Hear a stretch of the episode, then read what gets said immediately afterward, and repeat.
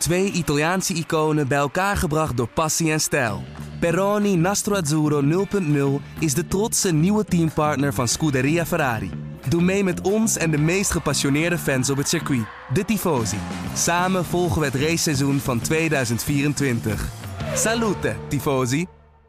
Als dit een off-day is, dan, uh, ja, dan, wil ik wel, of, dan mag je best wel vaker een keer een off-day hebben. En een van de dingen die je maar daar eigenlijk in opviel, was dat de auto van Verstappen um, toch wel relatief meer onderstuur had dan die van Leclerc. Ik denk dan als je dan een statement geeft met, uh, met zijn ding gebeurt, denk dat je daar iets specifieker over kan zijn om de ernst wat duidelijker te maken. Kijk, als je vroeger naar de Formule 1 ging als Nederlander, dan deed je dat omdat je echt Formule 1 fan was. die, die brand die daarna ontstond, die heeft waarschijnlijk natuurlijk wel veel schade uh, aangericht.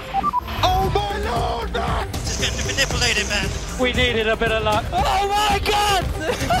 Max Verstappen, you are the world champion! The world champion! Welkom bij De Bordradio, de Formule 1 podcast van nu.nl, waarin we gaan terugblikken op de Grand Prix van Oostenrijk in Spielberg. En we gaan terugblikken vanuit, nou niet Spielberg. Nee, 50 kilometer verderop hè, zitten we. Ja. Mooie, mooie ritjes iedere dag. Weinig files, viel, uh, viel ons alles mee. Alleen op vrijdag toen de mensen aankwamen, maar uh, ja, hartstikke leuk. Al dus Patrick Moeken en, en Bas Scharwachter dus vanuit Oostenrijk. Uh, maar we gaan dat niet met z'n tweeën doen natuurlijk hier. Um, want Joost Nederpelt is er ook weer bij. Ja, vanuit Hoofddorp dit keer. Net als uh, woensdag trouwens. Ja, dat is nou weer jammer. Inderdaad, niks veranderd. Um, hij was er woensdag niet bij. En mensen die luisteren natuurlijk vooral naar onze podcast voor zijn tactische analyses.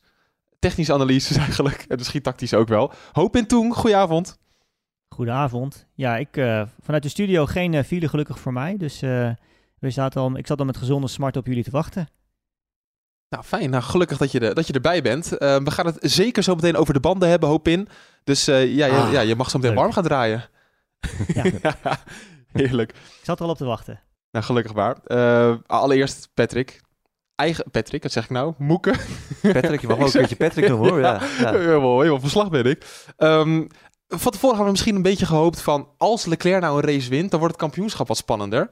Nou, nu is het uiteindelijk maar vijf puntjes geworden in totaal... dat hij in is gelopen op Verstappen. Maar toch is het wel weer leuk. Zeker. In ieder geval Leclerc die zei na afloop, afloop ook van... ja, dit heb ik uh, absoluut even nodig. Uh, ik toverde wel een lachte op mijn gezicht de afgelopen races... maar uh, ja, eigenlijk was ik gewoon diep en diep ongelukkig. Hm. En ja, je merkt aan alles dat er echt wel een, een soort last van zijn schouders is afgevallen door deze zege. Joost, ben je eigenlijk verrast door de snelheid van Ferrari? Want wij zagen dit allemaal niet aankomen volgens mij. Uh, ja, ik was verrast, want ik inderdaad, uh, als je keek naar de, de race pace uh, in de vrije training op zaterdagochtend en ook in de eerste vrije training, wel toen eigenlijk alleen Verstappen een long run deed. Maar zeker ook gezien de, de sprintrace, waarin Verstappen, nou ja, de eerste helft van de sprintrace was hij duidelijk sneller. De tweede helft van de sprintrace, toen was Leclerc wel wat sneller. Maar dan kan je zeggen, ja, Verstappen die spaarde zijn banden, die hoefde niet harder, kon het gat controleren. Um, maar uiteindelijk bleek dus dat dat een indicatie was voor wat we in de race konden verwachten. Verstappen zei wel na afloop van de sprintrace van uh, deze strijd is niet gestreden en het, het, wordt spannend morgen. En Leclerc zei natuurlijk van ja, we hebben de pace, we pakken ze morgen. Dat zei hij letterlijk. Nou, dat bleek uh, profetische woorden, want uh, hij, Ferrari was gewoon sneller. En dat had Red Bull niet verwacht, dat had ik niet verwacht. Helmut Marko had dat niet verwacht. Dus dat was een verrassing. Ja, vooral, vooral het over Ferrari gaan hebben. Eerst even over de, de Red Bull van Max Verstappen. Want Hopin, ja, ik dacht dit wordt gewoon een makkie in Oostenrijk. Dat hebben we de afgelopen jaren ook gezien. Maar je zag bijvoorbeeld op die mediums, ja, na elf ronden had hij al zoveel problemen. Ja, ja, dat was wel natuurlijk heel erg opvallend. Nou ja, een beetje aansluitend op wat Joost ook vertelde. Um, ik denk dat ik ook bij de, de, groep hoorde van mensen die niet hadden verwacht dat uh, nou, Ferrari echt toch wel zo'n stuk sneller was dan uh, Red Bull op deze baan. Uh, zeker niet ook ja. naar, de, naar de pace in de vrije trainingen.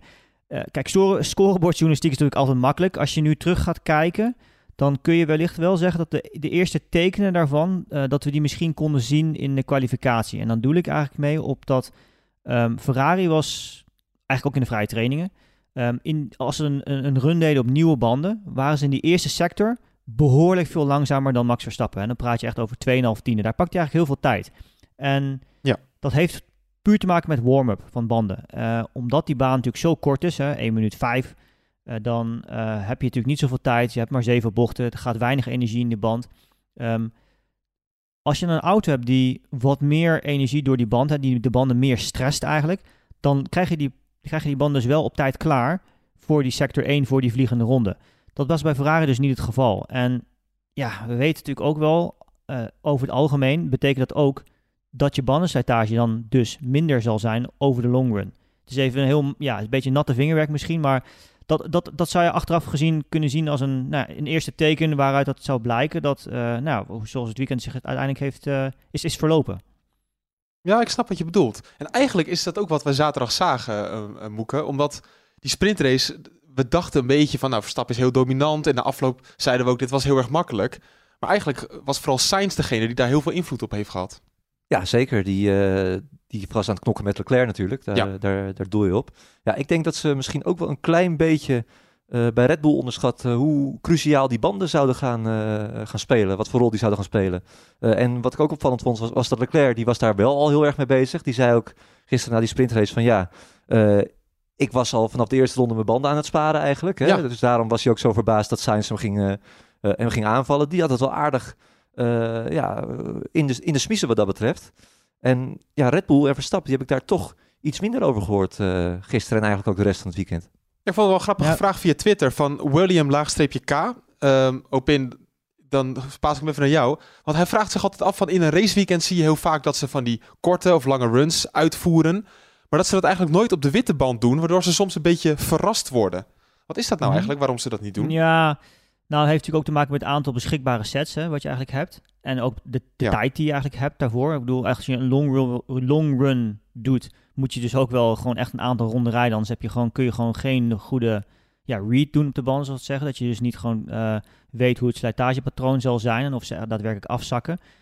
Um, ja. Ja, het is vaak ook zo dat als je eh, één of twee zogenaamde heat cycles op een band zet, en je kan zo zeggen, ja, je kan ze misschien daarna nog een keer gebruiken. Dat, dat is eigenlijk nooit goed. Een heat cycle, dus dat je ze eigenlijk één keer gebruikt en dan, dan stop je ze weer weg en dan zet je ze later weer op de auto. Zorgt er eigenlijk voor dat de compound van de band, dus de, de, de hardheid van het rubber, altijd verandert. Die wordt altijd eigenlijk een stukje harder. En je okay. ziet dus wel soms dat, uh, dat bepaalde teams die doen expres. Dus ik, volgens mij deed Aston Martin het, als ik goed had, dit weekend. Die deden, uh, die deden een outlap op een uh, set harde band inderdaad. En die kwamen vervolgens meteen weer binnen. Dus dat, dat noemen we scrubben. En eigenlijk de reden van is niet om dat toplaagje af te halen omdat het glad zou zijn, want dat is niet het geval. Dat is puur om die band een soort van heat cycle te geven. Heel voorzichtig, heel rustig. Zodat die band zich een beetje kan settelen. Uh, en daarmee verleng je, kan je de levensduur van die band verlengen. Oké. Okay. En dat is wel grappig dat Aston Martin dat dan doet. Maar als, als het zo qua theorie werkt, is dat dan niet iets voor Red Bull of Ferrari? Ja, nou ja, dat, dat is natuurlijk heel erg teamafhankelijk. Dat, dat weet je eigenlijk. Dat, dat, dat, is, dat blijft natuurlijk heel moeilijk om te zeggen, omdat die teams ook gelimiteerd zijn in het aantal sets wat ze hebben. Je kan het niet zeggen, we gaan het even proberen. Ja. Als het niet werkt, dan ja, ben je wel mooi in de aap gelogeerd. Want meer sets banden heb je uiteindelijk ook niet. Ja. Je zit toch met die allocatie okay. die je krijgt. Ja. Ja, want eigenlijk, dat is wel wat we zagen, uh, Joost in dit geval. De, de banden die zo'n gro grote cruciale rol speelden in de Grand Prix. Um, want, want het ging eigenlijk nog ineens per se over de downforce van de auto's, hè, bijvoorbeeld. Daar hebben we het eigenlijk helemaal niet over gehad, of motorvermogen. We keken gewoon puur naar, de, naar die bandjes erom. Nou ja, ik denk dat het ook al uh, dat je niet moet vergeten dat, uh, dat je natuurlijk een, eigenlijk een derde extra race hebt. Dus je kan ook kijken naar hoe goed waren de beide auto's voorbereid op race pace? En dat is natuurlijk, dan, dan is bandenslijtage natuurlijk extreem belangrijk. Want je hebt er gewoon 100 kilometer bij. Dus uh, de, de, race wordt eigenlijk een kwart langer met die sprintrace. Dus misschien, dat ja. is een beetje mijn theorie hoor. Dat is, uh, ik, ik zeg er graag bij dat het speculeren is. Maar misschien heeft Red Bull na Silverstone, waarin ze in de race totdat Verstappen dat stukje vleugel in de auto kreeg, uh, duidelijk sneller. Daar was, was Verstappen duidelijk sneller dan Sainz en ook sneller dan Leclerc. dat ze misschien te veel vertrouwd hebben op een race En, en dat Ferrari juist omdat ze dachten, nou, we hebben er 100 kilometer bij, dus race pace wordt hier nog belangrijker, extreem veel op race pace uh, is gefocust. Want dit was de eerste keer dit jaar dat Leclerc op een droge baan in de kwalificatie werd verslagen uh, door Verstappen. Ja. Uh, hij was wel, ja. Verstappen heeft natuurlijk al een paar keer poog gehad, maar niet op een droge baan waarbij Leclerc ook gewoon vooraan meedeed. En, um, en dat, dat, dat de Ferrari daarom heel sterk was. Op, op, op zaterdag al, alleen toen kwam het nog niet uit, maar op zondag juist uh, wel. Uh, ik, ik, ik, ik, vermoed dat, dat, een, dat daar een rol in speelt. Dat Red Bull misschien te veel gedacht heeft van, ja, we zijn qua race pace zoveel sneller dan die Ferrari. Uh, wij hoeven niet meer te focussen op race pace, ondanks de sprintrace. En dat Ferrari dat wel heeft gedaan. Uh, dat is mijn theorie. En nou ja, nu moet dan blijken of dat uh, ook daadwerkelijk zo is. Dat komen we misschien nooit ja. te weten. Maar ik denk de, echt dat dat een rol speelt de woorden van Binotto ja. na de race vond ik ook heel erg veelzeggend. Een interviewtje na de race eigenlijk van Binotto, eh, wat hij zei van ja, we wisten voor de race van vandaag, de hoofdrace, dat we eigenlijk druk moesten zetten op Verstappen vanaf het eerste moment in de race, om hem daarmee eigenlijk eh, nou ja, te dwingen om meer van zijn banden te vragen dan hij zou willen. Eh, en dat is natuurlijk altijd, ik heb dat wel eens vaker aangehaald, eh, het is, het is vooral de beginfase van zo'n band. Als je daar dan te veel stress op die band geeft, dan, eh, dan, dan, dan, beschadig je, die, dan beschadig je hem eigenlijk eh, behoorlijk erg. En dat komt dan eigenlijk pas later in de stint, krijg je daar grote problemen mee.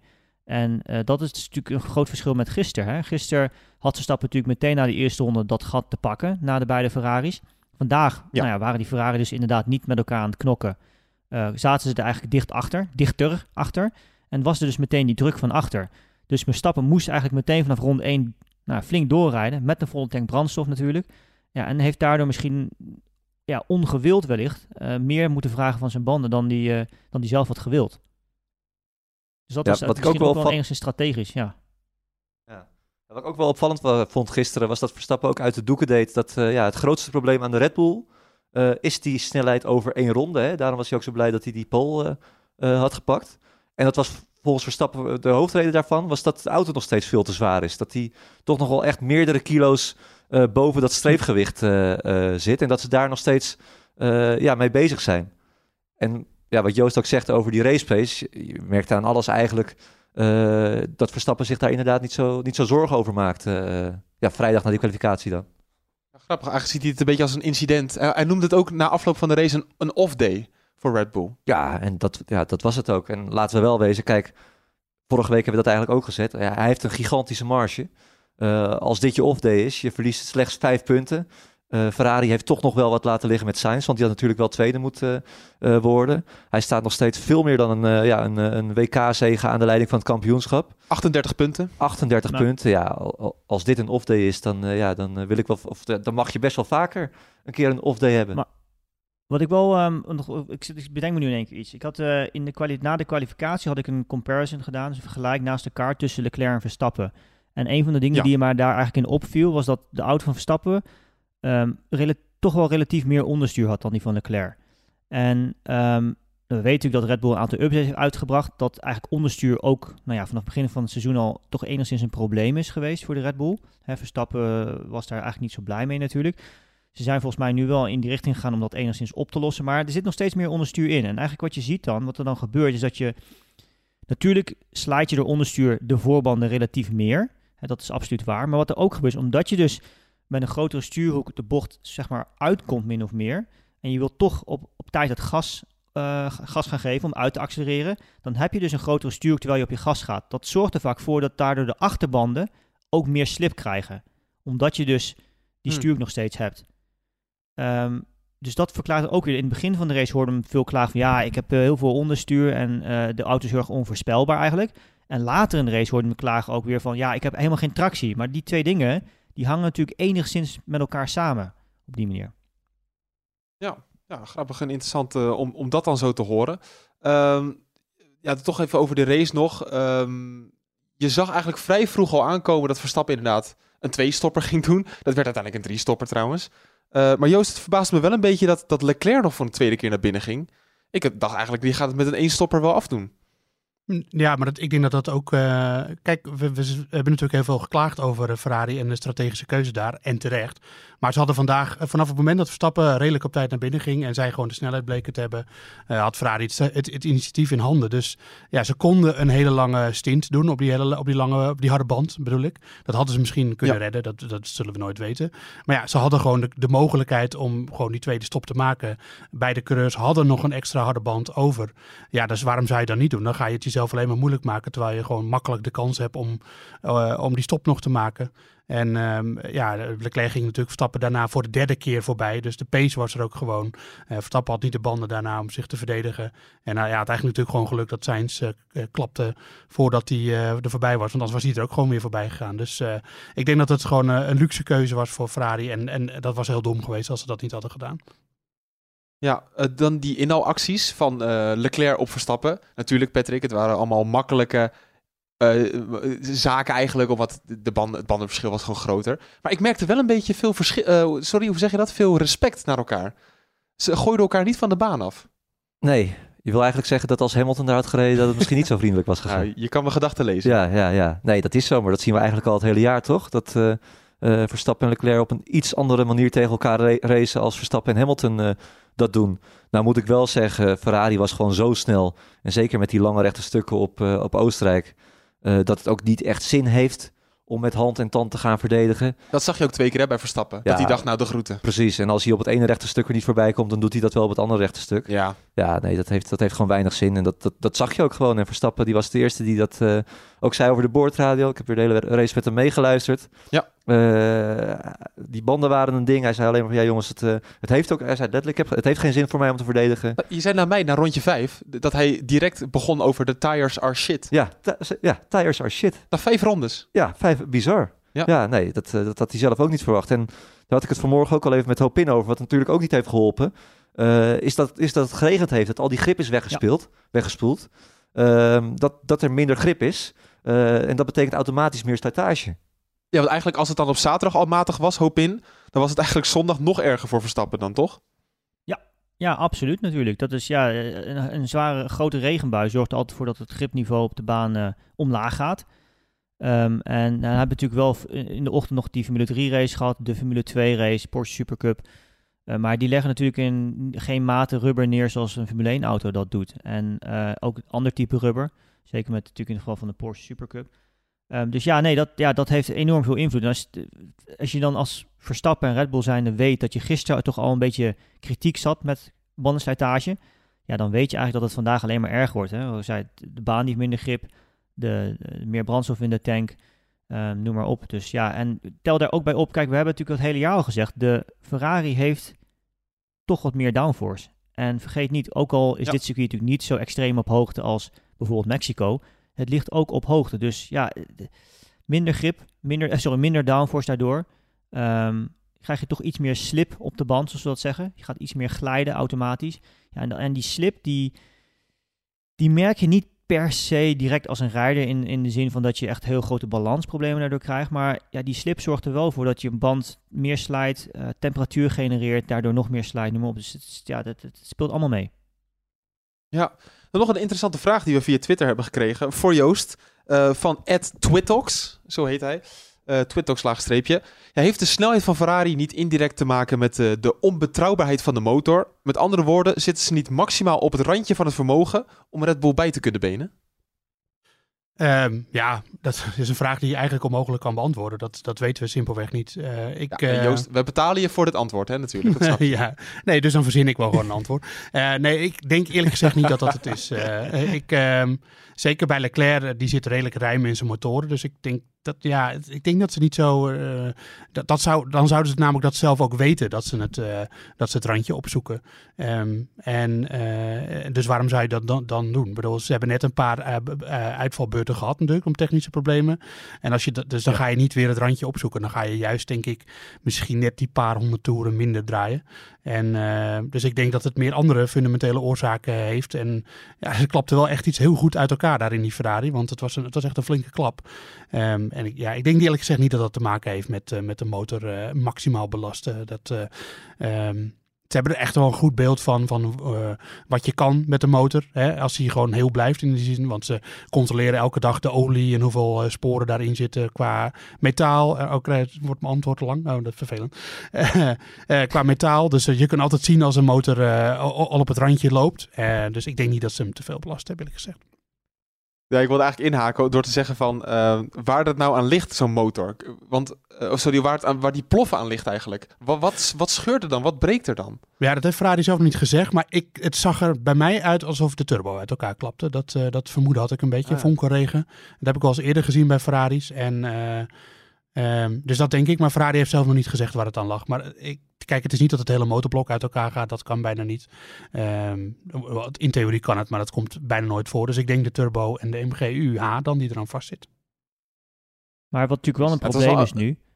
Ja, sorry, ik wil nog even wat toevoegen. Wat natuurlijk wel, wat je niet moet Ja. vergeten, natuurlijk ook in dit geval. Wat een probleem is natuurlijk voor Ferrari, is het feit dat. dat ja, de, de- de- ook als het de turbo inderdaad is geweest. ehm, en die MGUH daaraan vast. Dat, eh, die, die brand die daarna ontstond, die heeft waarschijnlijk natuurlijk wel veel schade eh, aangericht. En, en, en, en dat zorgt natuurlijk ook voor dat zij veel andere componenten daaromheen ook niet meer kunnen gebruiken. En ja, die moeten ze nieuw gaan pakken. En dat gaat eh, ja, straf opleveren. Dat, dat, dat moet, als het niet nu is, dan later in het seizoen gaat dat eh, eh, penalties opleveren voor hen. Sowieso, die hele situatie, Moeke, was bizar met, met Sainz. Want hij wilde in zijn auto blijven om op het rempedaal te blijven drukken. Ja, Eh, hij zei ook nog, ik wilde dat de stewards zouden komen zodat ze de auto tegen zouden houden. Ja. Maar dat gebeurde allemaal niet. ja het was echt, je hoorde ook in het mediacenter een soort, eh, zo, echt zo'n schrikreactie door, het, eh, eh, ja, door de zaal gaan eigenlijk. Je, ziet- je ziet een coureur in de... fi- Nou, tenminste, om het even zo te zeggen, je ziet een coureur in de fik staan. Nou ja, het, het schoot niet op. En je zag het brandje, het was heel klein begon het. Ja, En echt binnen een paar seconden werd het groter, groter en groter. Nou, toen begon die auto achteruit te rollen. Ja. Eh, geen Marshall in te bekennen met, eh, erbij te bekennen met een brandblusser.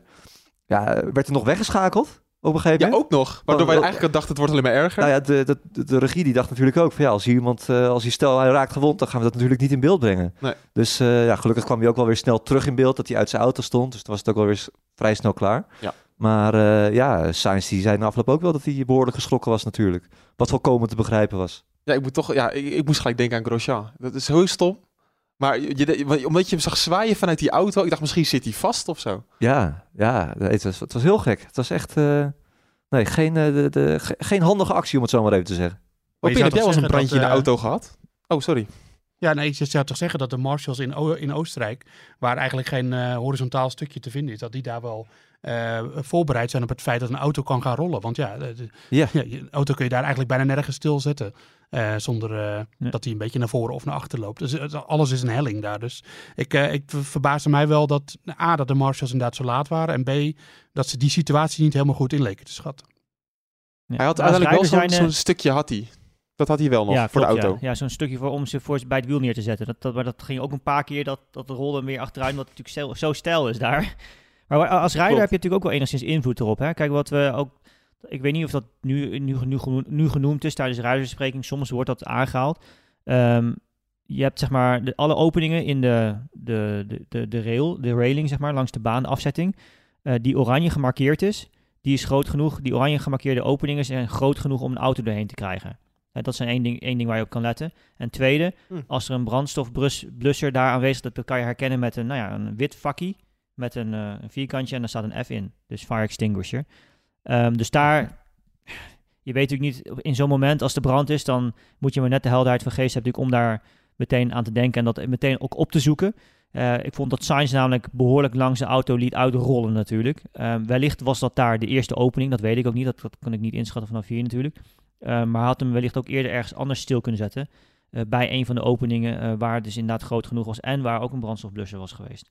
Goed, nogmaals, dat, ja, dat, dat, dat- moet ik misschien herhaling nog een keertje eh, rustig terugkijken. Ik zit wel eens te denken, in de Formule 2 had je wel eens dat die, dat die eh, interne eh, brandblusser afging. Ja, Dat zie je in de Formule Ja. 1 nooit. Heb je dat niet in de Formule 1 eigenlijk? Ja, heb je wel. Zit erin. En ik, ik weet ook zeker dat hij ook, dat hij die ook, eh, getrokken heeft. Eh, die loopt wel aan de achterkant van de auto ook. Dat is een leiding die loopt eh, over de versnellingsbak heen aan de bovenkant als ik het goed heb. Die loopt ook in de cockpit natuurlijk. Ehm, Oké. Ja, dat, ja dat, dat, dat is niet genoeg in dit geval. Dat was zo'n grote fik, dat, eh, gaat, die- dat gaat er niet door uit. Wel lekker voor Ferrari, hè, Joost? eh, voor de budget cap, dit. Nou, inderdaad, ja. Ik, eh, Red Bull die hebben, die hebben natuurlijk een beetje een, een eh, minder weekend zo gehad. Maar ze zagen Mercedes met twee auto's een hele hoop schade. Eh, en, en Ferrari, inderdaad, dat is ook een dure kostenplaatje. Dus ja, dat, is, dat, is, moet je nu elke keer mee rekening houden als je dat ziet. Dat je denkt van, nou, dit is weer een geld wat besteed moet worden aan nieuwe onderdelen. Wat niet in de sneller maken van de auto gestoken kan worden. Al mogen ze wel, wat is het, een 1 miljoen toevoegen aan het budget, toch? Door de inflatie, 3,1 procent. Ja, er was al eh, rekening gehouden met 3% eh, inflatie eh, in het oorspronkelijke budget. En daar is nu nog 3,1% eh, aan toegevoegd. En was wel mooi, die discussie was natuurlijk vrijdagochtend hè, te- tussen alle teambazen in, in een hotel, daar vlak bij jullie in de buurt. En na afloop was eigenlijk geen enkele teambaas tevreden. Iedereen was er boos over wat nou het besluit was. Uiteraard. Maar ze waren eigenlijk het er ook wel over eens dat het goed was dat niemand er helemaal tevreden over was. Eh, want dat betekende eigenlijk dat het een heel goed compromis was. Dus eh, eh, ja, we, ja, Christian Horner die is natuurlijk begonnen met hierover praten. Want vrachtkosten en dat soort dingen zijn enorm duur geworden. En nou ja, hij heeft nu uiteindelijk toch zijn zin gekregen. En de rest ging erin mee. Er was één team geloof ik, die was tegen.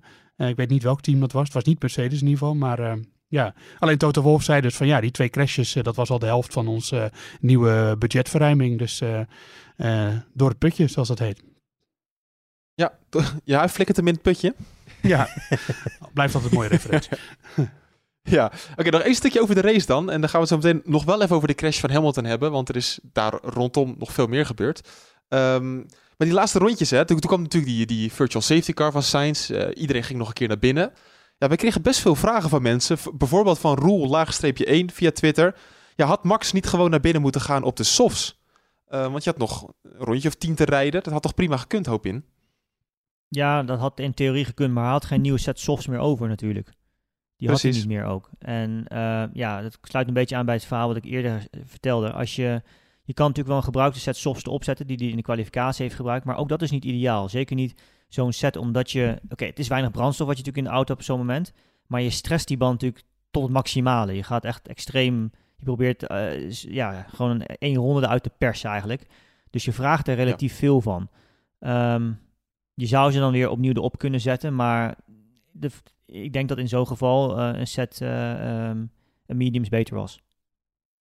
Aan de andere kant ja, was het nou echt spannend geworden, Moeke. Want natuurlijk hadden we nog de problemen aan het gaspedaal van Leclerc. Hij maakte zich daar zelf heel veel zorgen om. Maar we zagen het eigenlijk niet terug in de tijden. Misschien de laatste twee rondjes. Ja, nee, eigenlijk niet. Ja, Ik denk, ik denk wel dat eh, als Leclerc die pro- problemen niet had gehad, dan was hij alsnog aan de horizon verdwenen. Die Ja. snelheid van Ferrari was echt ongelooflijk goed.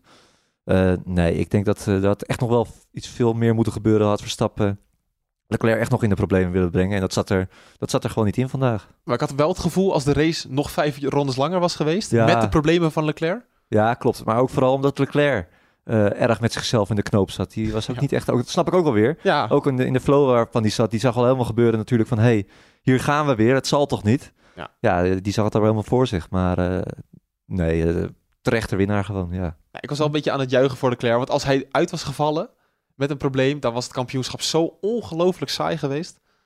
Ja, het, maar het is eigenlijk nog steeds niet heel erg spannend. Jawel joh, Ja? 38 punten. Ja, het is anderhalf, het is, een Grand Prix zegen, meer. Ja, ja het, is, het is nog steeds een gigantisch gat, dat zeg ik, ja.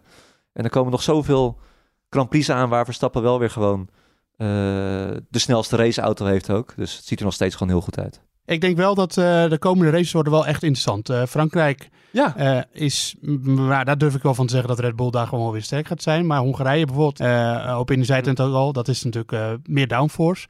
Ehm, stel nou dat Leclerc ook in Frankrijk wint, dan gaat hij toch de zomerstop in met een wel veel kleinere voorsprong. Dus dan komt de druk op de ketel. Maar ja, kijk, eh, 38 punten blijft nog steeds heel veel. En de Red Bull is nog steeds heel snel. En het was vandaag een off-day, zoals Verstappen dat zelf zei. En zo slecht, relatief zo slecht hebben we hem dit jaar eigenlijk alleen in Australië eerder gezien. Dus eh, ik denk toch nog steeds dat het een incident is. Uiteindelijk was het ook maar vijf punten natuurlijk, hè. Had, natuurlijk wel een beetje geluk dat Sainz uitviel. En dat hij daardoor, dat het verschil maar vijf punten was over het hele weekend gezien. Maar als je dus echt, wat hij zegt, een off-day had. Het was duidelijk te zien dat, hij, nou, dat, was, dat ze gewoon niet sterk waren vandaag. Als je dan over het hele weekend gezien maar vijf punten verliest, dan eh, is dat natuurlijk gewoon eigenlijk wel goed. kan je eigenlijk niet anders stellen. Maar wat ik, wat ik, wel, wat ik nog wilde toevoegen, ook wat je zei eerder over, over Leclerc en zijn gaspedaal, geeft ook wel een beetje aan dat, ze toch, eh, dat Leclerc deze race behoorlijk veel sneller was dan Verstappen. Dat je dus ondanks zo'n probleem, ik denk niet dat je dat moet onderschatten, wat dat met de auto doet, ehm, dat hij toch nog gewoon Verstappen relatief makkelijk kon pareren. Die laatste paar ronden kwam natuurlijk wel dichtbij, maar dan, ik had het idee dat hij toen ook een beetje liep lopen wel. Hè, wat je gaat doen als coureur zijn, dus je toch gewoon iets eerder gaat remmen overal, net iets meer marge voor jezelf gaat inbouwen. En dat je gewoon, je, probeert dat gat natuurlijk ook te managen. En sowieso natuurlijk buiten die seconde van, eh, van DRS te houden, dat, nou, dat is een makkelijk gelukt natuurlijk tot aan de, aan de streep. En, Ja. ehm, dus ja, het gaf eigenlijk aan dat, hoeveel die over had. Dat, dat, dat vond ik, een- ja, dat dat daaruit bleek. Eh, wie het ook eh, af en toe een beetje verkeerd hadden deze week, dat waren de, de fans, de supporters. Eh, pittig onderwerp wel, want ik, ik sta er zelf persoonlijk ook een beetje dubbel in, omdat ik echt alleen maar feest heb gezien.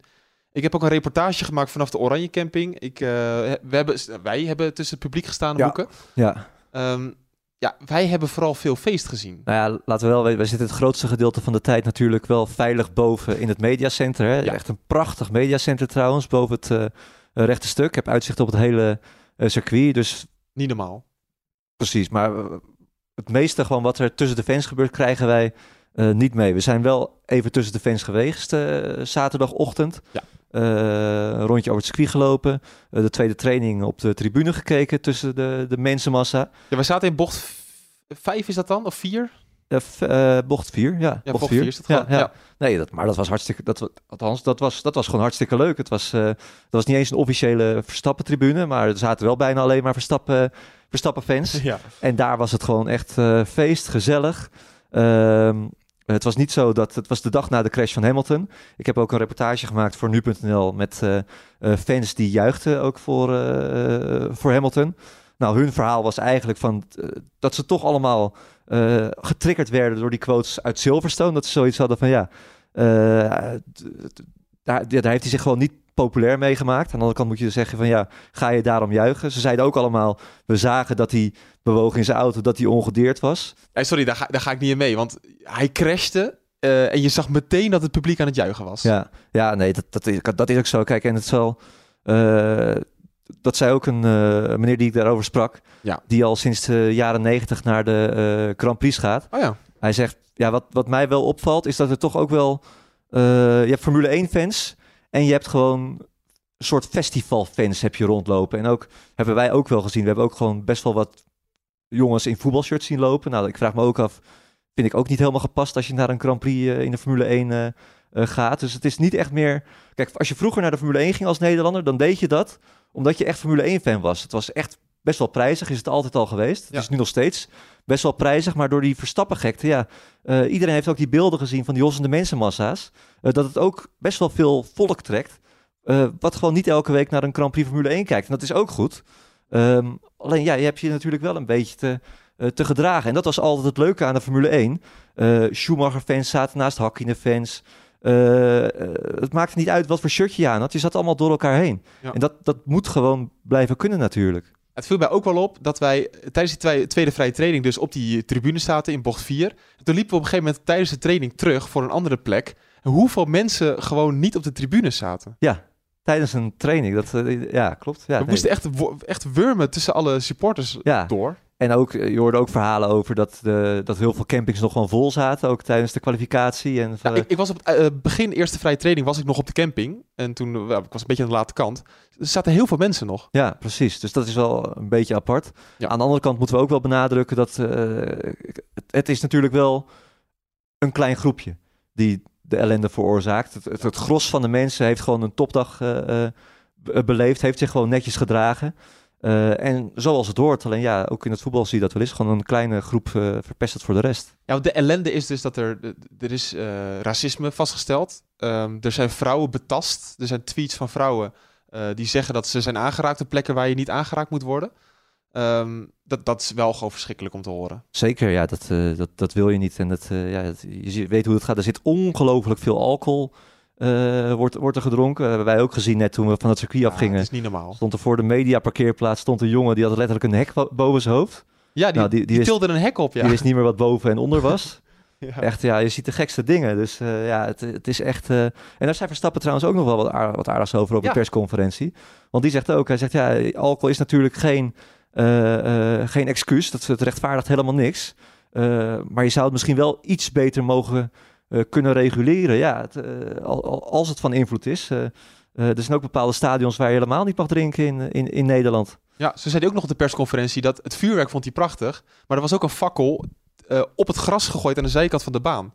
Toen zeiden ja, maar als dat op de baan terechtkomt, dat is niet goed. Nee, dat is, dat is niet de bedoeling. Nee, dat, dat hoort allemaal niet. Dus ja, het, is, eh, eh, het was een mooi feest, maar het, is, ja, het, het, het had nog veel mooier kunnen zijn natuurlijk. Want vooral die, die, die, die vervelende berichten gaan ook de hele wereld over. Ja, een hoop, of eh, ja, sorry, eh, even naar Joost nog, want jij hebt het nieuwsbericht geloof ik geschreven. Of nee, dat was jij trouwens, Moeke. Maakt niet uit. Maar Joost, in ieder geval, de Formule 1 kwam wel met een statement. Ja. Ja, toen eh, ging het wel even de wereld over, hè? Ja, ik vond het statement zelf eerlijk gezegd een beetje kaal. In de zin van, ik denk dan als je dan een statement geeft met, eh, met er zijn dingen gebeurd, denk ik dat je daar iets specifieker over kan zijn om de ernst wat duidelijker te maken. Want het, het kwam nu over van, ja, we hebben wat, wat dingen gehoord en dat is niet goed. Eh, ik denk dat... eh, Er riep veel vragen op. Ja, ja, er veel vragen op, ja. Ehm, nou ja, we hebben daarna natuurlijk alle coureurs erover gehoord. Ik heb zelf ook best wel veel dingen op, op sociale media voorbij zien komen. Ehm, Ja, weet je, het, het allerbelangrijkste is, en hetzelfde waar, waar jullie het net over hadden, van mensen die op de camping blijven zitten, mensen die heel veel drinken, mensen die niet elke week naar de Grand Prix krijgen, is allemaal prima. Het gaat eruit gewoon om, en dat is ook de grote missie van de Formule 1, dat iedereen die naar de Grand Prix gaat, dat die een leuk weekend kan hebben. En die hebben allemaal betaald voor een kaartje en iedereen gewoon, als iedereen gewoon in zijn waarde wordt gelaten en niet eh, gaat zeggen van, eh, nou ja, wat hoor je allemaal van eh spreekkoren, daar moet een piemel in. Hè? Ik bedoel, dat hoor je natuurlijk regelmatig. en dat soort dingen naar een vrouw of anti-homo-leuzen of racistische leuzen. Ik bedoel, dan ben je voor iemand anders gewoon een weekend aan het vergallen. En dat slaat nergens op. Ja. Dus maak er gewoon een leuk weekend van voor iedereen. van iedereen voor iedereen. En ik snap gewoon niet waarom het zo moeilijk is om je daar in te verplaatsen en je daar aan te houden. En eh, dan zijn dat soort statements ook niet nodig. En dan kan ook prima een biertje Ja, ja. bij en een rookbom en een voetbalshirt. Maar zorg gewoon dat je het voor iedereen leuk houdt. En dat, eh, dat is een beetje de zorgwekkende ontwikkeling als dat niet kan. Nou ja, ik, ja ik, want eh, precies, je zegt het is zorgwekkend. Ik heb ook wel een beetje het idee alsof dat wel erger aan het worden is. Kijk, ik snap nog dat je kijk, ook niet goed dat je juicht als, als Hamilton crasht. En dat is ook wel, dat hebben we ook vroeger wel eh, gezien. Eh Hakkinen is daar het bekendste voorbeeld van. Die zat eh, letterlijk te huilen in de bosjes toen die crashte eh, in Monza eindje, eind jaren, eind jaren 90. eh, eh, wat luid werd toegejuicht eh, door alle tifosi. Ja. Ehm, alleen ja, als je, als je medesupporters, want het, we zijn allemaal supporters van de Formule 1, als je die lastig gaat vallen, ja, Ja. dat is natuurlijk next level. En we willen, volgens mij willen we ook niet naar de situatie toe dat je thuis een uitvakken gaat krijgen zoals je in het voetbal eh, hebt. Nee, dat, dat is verschrikkelijk. Ja, dan eh, wa- ook wel een geinige vraag van Jeff Hendricks via Twitter voor, voor Hopin. Dat de invloed van de media, wij zijn natuurlijk ook de media, eh, maar ook eh, vooral de Engelse media, die daar misschien wel een grote rol in spelen, ja, die zorgen er ook misschien wel een beetje voor dat het een beetje wij en zij wordt. En dat is vorig jaar ontstaan vooral met Lewis Hamilton en Max Verstappen. Ja, ik vond op zich.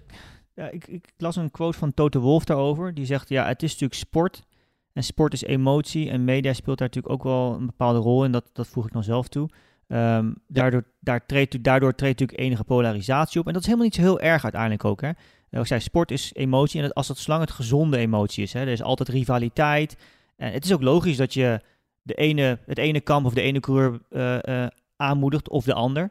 En dat je dan eh, nou ja, het jammer vindt als jou, de coureur die jij eh, aanmoedigt, eh, niet wint. Ehm, maar ja, dat, ik heb dat al eerder gezegd dit weekend ook. Als iemand crasht, vind ik het niet correct. Dat moet gewoon niet mogen, vind ik niet. Dat ho- hoort niet te gebeuren dat je daarvoor gaat juichen. Uiteindelijk blijft het een sport waar, nou, we hebben het gezien in Silverstone ook. het gevaar ligt altijd op de loer natuurlijk. Er kan altijd iets gebeuren. Ja, en dan over, die, ja, over het bericht wat natuurlijk vanmorgen werd uitgestuurd over racistische, homofobe of nou ja, vrouwonvriendelijke eh, incidenten. Ja, daar, daar, daar moet je denk ik gewoon heel duidelijk over zijn. Dat, dat is ook gebeurd natuurlijk. Dat is onacceptabel. En dat mag gewoon niet Ja. gebeuren. En ja, Toto Wolf, ook nog, ik quote hem dan daar ook weer in. eh, ga weg. We willen jullie hier niet hebben.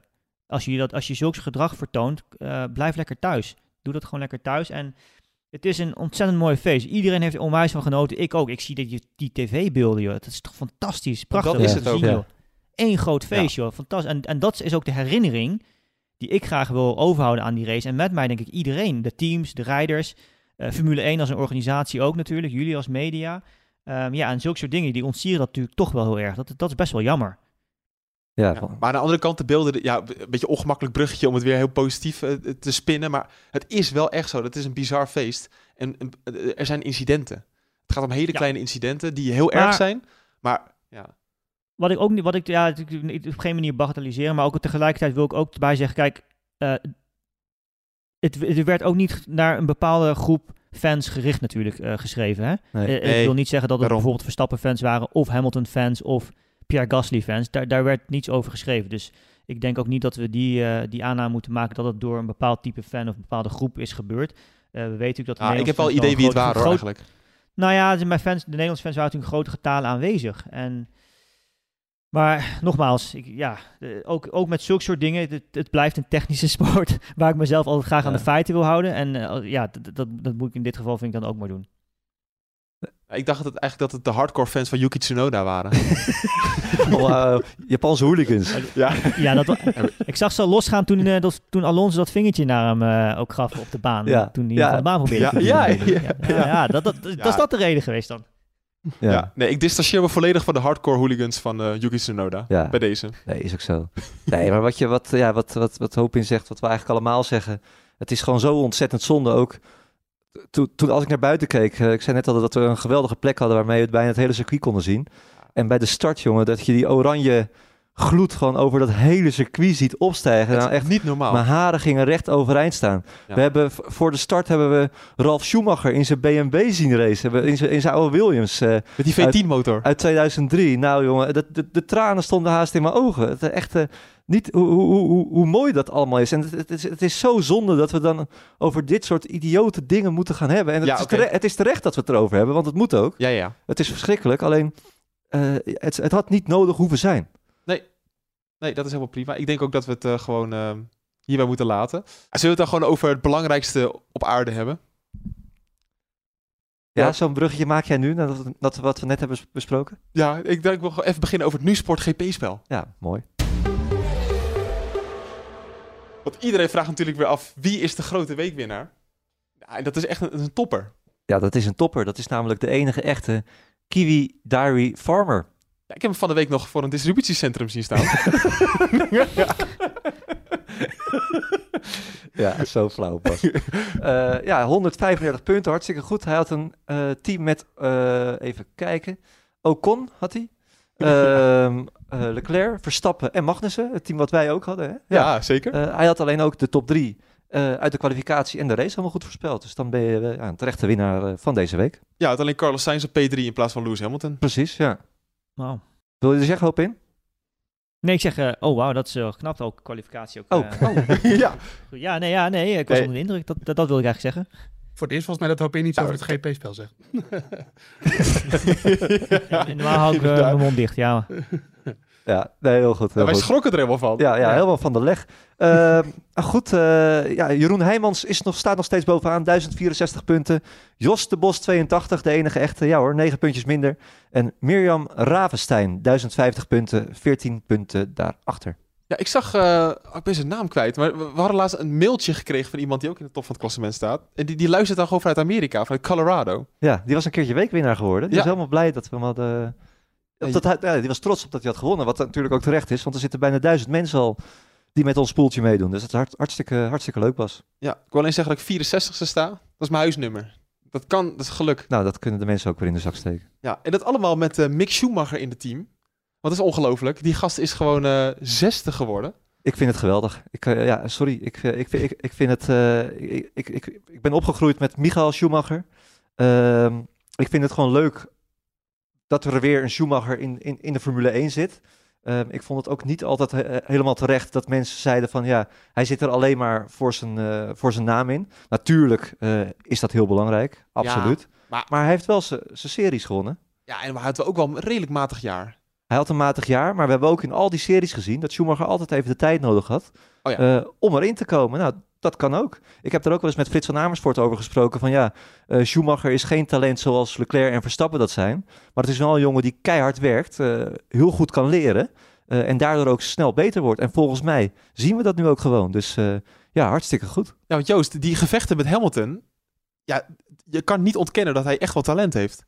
Nee, dat heeft hij zeker. En, en zonder talent, eh, kijk, hij, hij reed natuurlijk bij Prema in de Formule 3 en de Formule 2. Dat is een topteam. Zonder talent word je geen, eh, geen kampioen daarin. Dat kan je zelf zeggen van Lance Stroll, die ook Formule 3 kampioen werd eh, bij Prema. Ehm, maar ja, nee, hij laat het nu toch ook wel een beetje zien. Ik denk inderdaad dat, dat hij een beetje diesel is. Hè? Lang, langzaam op gang komen. Hij heeft natuurlijk ook een beetje pech gehad. Ik denk dat die twee crashes, vooral die in Saudi-Arabië, dat het niet zo goed was voor zijn zelfvertrouwen. Ik denk dat het in eerste instantie ook niet zo heel goed was voor zijn zelfvertrouwen dat hij naast Kevin Magnussen kwam. Want dat is natuurlijk toch gewoon een eh, gearriveerde coureur. Een hele snelle coureur. Geen top, top, top talent, maar echt wel een goede coureur. En ja, daar moest, kon hij zich ja, in eerste instantie niet aan meten. Maar ik denk dat hij er wel heel veel van kon leren van, van Kevin Magnussen. En gewoon operationeel, hoe ga je in een weekend in? Hoe eh, ga je met je banden om? Dat soort dingen allemaal. Eh, ze hebben nu een snelle auto. Hij was heel snel dit weekend, de Haas. Niet alleen op de rechtstukken, maar gewoon eh, echt gewoon snel. Dat, want anders heeft Hamilton geen moeite om daar voorbij te komen. Dus ja, goed geoptimaliseerd. Ik vond alleen in de sprintrace dat ze het niet zo slim aanpakten dat Magnussen wegreed en Schumacher daardoor DRS kwijtraakte. Want anders had hij Hamilton gewoon achter zich Ongelooflijk. Ja, alsof het teamorders van Ferrari waren. Ja, nou ja, eh Haas zit ook bijna helemaal in Maranello, dus dat is geen toeval, denk ik. Ja. Nee, dat is ook weer zo. Ja, maar Hopin, het is toch mooi om te zien dat, eh, wat, wat Moeke al zegt net, van de naam Schumacher is al mooi. Maar de manier waarop vind ik ook gewoon mooi. Echt met, met lef is hij aan het racen. Ja, nee, schitterend. Ja, en wat wat natuurlijk ook wel opvallend is, is vaker genoemd, maar de, de Haas, joh, geen updates dit jaar nog, hè, tot nu toe. En nou nou is het natuurlijk ook wel Ja, zo dat bizar. ze vorig jaar helemaal hebben opgeofferd om ja, zich te focussen op de auto van dit jaar. Dus toen de auto eigenlijk eh, voor het eerst op de baan verscheen dit seizoen, eh, was hij ook al relatief geavanceerd eigenlijk ten opzichte van eh, veel andere teams. Maar dat gezegd hebben, ja, geen updates. En het geeft ook wel een beetje aan natuurlijk. Updates zijn goed, die maken de auto sneller, geven over het algemeen meer punten downforce. Nou, de mensen die niet weten wat dat is, die kunnen de voorbeschouwing nog even lezen. Maar ja, die punten downforce, uiteindelijk is dat als je de autobalans goed krijgt, natuurlijk beter.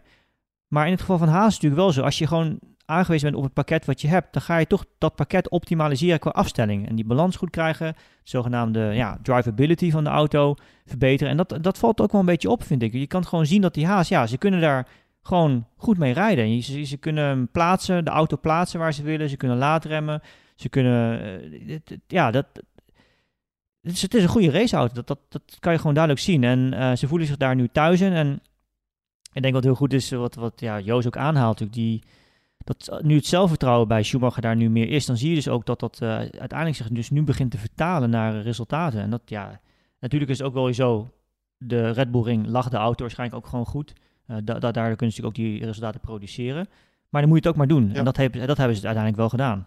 Dus ja, Ja, en, en dat twee weken op rij. Want we vergeten natuurlijk vorige week Silverstone niet. Dat duel met Verstappen. Dat ging er ook echt hard aan toe. En met Hamilton, die, die drukt hij ook half gewoon de grimbak in. Hij heeft Ja. gewoon de... Ik wil bijna zeggen, hij heeft daar scheid aan. Ja, precies, dat, dat is een beetje wat ik bedoel. Hè. Hij, is- is- die auto, daar, kan- daar kan hij goed mee rijden. Je kan die auto eigenlijk ook, wat ik zei, plaatsen waar je wil. We hebben natuurlijk de- deze race ook weer opnieuw voorbeelden gezien van rijders die eigenlijk nou, eh, proberen te verdedigen of in te halen. Die dan weer doorschieten en elkaar raken. En daar worden dan weer straffen voor uitgedeeld. Ja, dat is bij hem natuurlijk niet het geval geweest. En hij weet, ja, hij kan er toch, eh, ja, die limiet. En het gedrag van die auto eh, is, is voor hem voorspelbaar. En dat heeft er mede mee te maken dat ze gewoon eigenlijk vanaf het eerste race dit jaar gewoon hetzelfde pakket hebben. En dat, dat geoptimaliseerd hebben verder. Ja, prachtig. Ja, echt, echt mooi. En eh, ook terecht driver of the day geworden. Staat nu boven... Wat zei je nou, Moeke, in het kampioenschap? Boven Tsunoda, boven Stroll stond hij al natuurlijk. Ja, dat- boven Stroll, is niet zo moeilijk. Nee, ja. En eh, Haas is uh, Tauri voorbij in de constructeurskampioenschap. In het constructeurskampioenschap. Dus Ja. dat is toch eh, best knap. Dat hadden we voorafgaand aan het seizoen niet, eh, niet durven stellen. Plaats 7 in het kampioenschap nu, ja, toch? hartstikke eh, razend knap. Ja, ongelooflijk. Ja, het worden fantastische weken, eh, want eh, we denderen gewoon door. Al zit er wel een weekje tussen. Maar we- we naderen natuurlijk de winterstop, of de zomerstop. Eh, Hebben we ook wel even nodig, hè? laten we wel wezen. Jij, jij bent naar Silverstone geweest natuurlijk. Je had al eh, voordat je hierheen kwam gevraagd of je een dagje extra rust, kon eh, nemen. Je vlucht proberen uit te stellen. Hè? ah, arme jongen. Ja, nee, eh, mensen moeten heel veel medelijden met jou Ja, hè? hebben. Ja. Ja. Nee, Ja, het, nee, maar het, is- het, is, het is pittig. Mag ik toch even aan jou vragen, hoe beviel Oostenrijk al met al? Ja, ik heb een geweldige trip gehad, eh, Bas. Ja. Ik zei tegen jou toen we hierheen reden van het vliegveld naar ons hotel. Ik heb twee missies eh, deze trip. Ik wil graag eh, sneeuw zien. Nou, dat is helaas niet gelukt. Hè? Dat, eh, verschillende oorzaken, maar we zaten denk ik niet hoog genoeg. Nou, de tweede plaats van Sainz.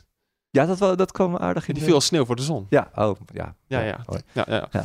En ja, goede reportages maken, maar ook veel vrienden gemaakt. Ja. En dat is toch echt wel, wel gelukt, ja. We gaan zo weer naar de hotelbar toe. hele kliek met de mannen van Zerfus TV. ja dat, is, dat is de zender van Red Bull. Dat is de Red Bull zender, ja. Die gaan iedere dag om, eh, om zes uur eh, s ochtends weg hier. Die bouwen de studio op en eh, ja, die zitten allemaal bij ons in het hotel. Dus hartstikke gezellig. En ja, een delegatie van Alfa Tauri zit hier ook, van het, de fashion brand van Alfa Tauri. Ja, dat moesten we in benadrukken in de podcast, hè? Want mensen vergeten wel eens dat het een fashion brand is. Nou ja, je vergeet dat Alfa Tauri gewoon een kledingmerk is. ja, nee, maar dat is ook zo. Ja. Nee, maar die hadden dus ook een hele fotoshoot met, met Yuki en, en Pierre. En dat is wel grappig. Wij kijken alleen maar naar hun, eh, hun racecapaciteiten. Maar zij zeggen van ja, het zijn gewoon twee ideale coureurs. Want ze, ja, het zijn, ze zien er prachtig uit. Ja. En ze zijn perfecte modellen voor ons. Zo'n zo'n jonge Japanner die heel fotogeniek eh, kijkt. En Pierre is ook gewoon een, ja, een- hij schijnt, het schijnt een hele knappe jongen te zijn. Moeten we ook vertellen wat ze dan over Verstappen en eh Nee, dat, kunnen, zeiden? dat kunnen we beter niet doen. Nee. Nee, misschien geef ik het al een beetje weg. Ja, ja, ja, ja. maar Maar dat is wel leuk dat je ook die kant van de Formule 1 dan hoort. En dat, dat zijn de verhalen die je dan op zo'n trip aan de hotelbar eh, hoort. ja, en dan nog, toch nog één tip. Ga volgend jaar naar Oostenrijk. En Ja. wees wat vriendelijker.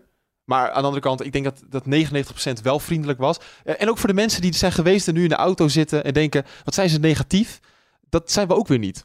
Maar misschien komt dat te weinig terug in deze podcast. Nee, het, het, eh, laten we wel wezen, dat hebben we ook al gezegd. 99% van de mensen heeft zich gewoon goed gedragen. Ja, ja, ja. En die hebben ook, die hebben waarschijnlijk niet veel meegekregen van wat er allemaal aan negatieve dingen is gebeurd. En gelukkig maar. Ja. En die kijken gewoon, de- ik denk dat die nog graag volgend jaar ook weer terug zullen, zullen komen. En gelukkig. Komende twee races, Frankrijk en Hongarije. Joost eh, is daar eh, eenmaal bij. Jij bent daar eenmaal bij, Moeke. Eh, en ook in Hongarije wordt weer een oranje invasie. Revanche. Ja, niet zo'n oranje invasie als hier. Maar eh, ja, we gaan er wel voor zitten natuurlijk. Precies. We gaan hem afronden, mannen. Ik vond het mooi geweest. Joost, dankjewel. Yes. Trek je het nog? Ja hoor, hartstikke goed. Ik, eh, sorry, ik was even aan het slapen inmiddels al, maar eh, ik, eh, ik ben er weer bij. Ja, ik had je weinig de beurt gegeven de laatste 10 minuten. Sorry daarvoor. Nee, dat Eh in, jij ook weer dankjewel. Ben ben jij volgende week Ja. weer bij Viaplay of over twee weken? Nee, nee, ik, dan ben ik er niet bij. Maar ik eh, ga Oh. jullie hopelijk weer verblijden tijdens de race in, in Hongarije. Tof. Helemaal leuk. Nou, we gaan je daar weer zien. Eh, veel plezier daarmee. Eh, wij gaan de hotelbar in en dan wens ik iedereen nog een fijne week. En tot over twee weken bij de vooruitblik op de Grand Prix van Frankrijk. Auf Wiedersehen. Auf Wiedersehen. Auf Wiedersehen. Santé.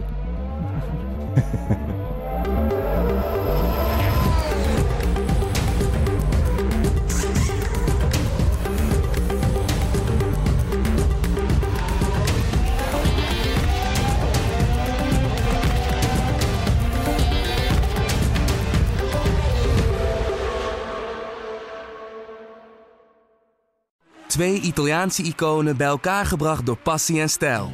Peroni Nastro Azzurro 0.0 is de trotse nieuwe teampartner van Scuderia Ferrari.